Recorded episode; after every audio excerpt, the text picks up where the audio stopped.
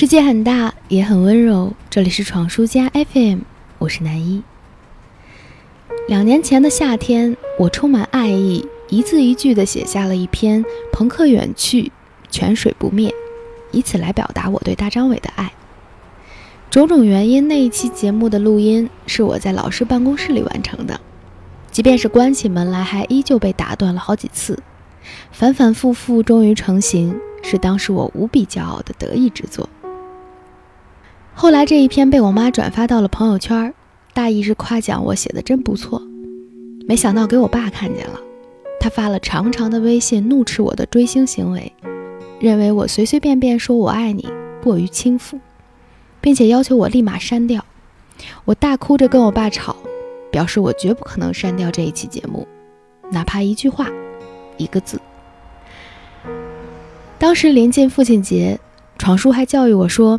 你不能这么跟自己亲爹怄气。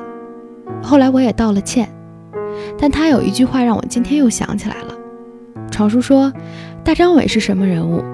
同龄人尚且还觉得他是傻子，别说你爸妈了。”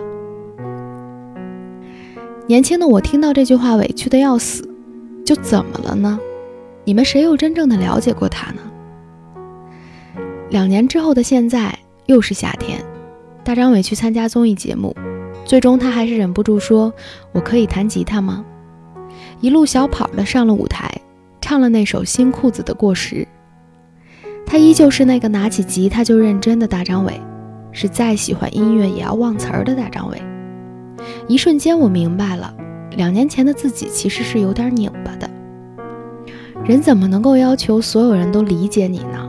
这是霸道的，也是狭隘的。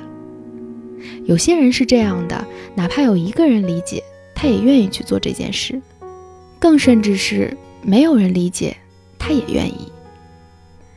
曾经，大张伟说：“我因国情考量和家庭原因，自费摇滚功能。”现在他又说：“我也不知道我现在得到的东西，跟我放弃的东西是不是成正比。”他也说：“可能在大众的眼里头，新裤子没有我有名。”但他们在我心目中是我一生都要去坚持的偶像，也是我的榜样。这是他感动我的地方。你要问我这是怎么个感动法，我或许并不能一一细数告诉你。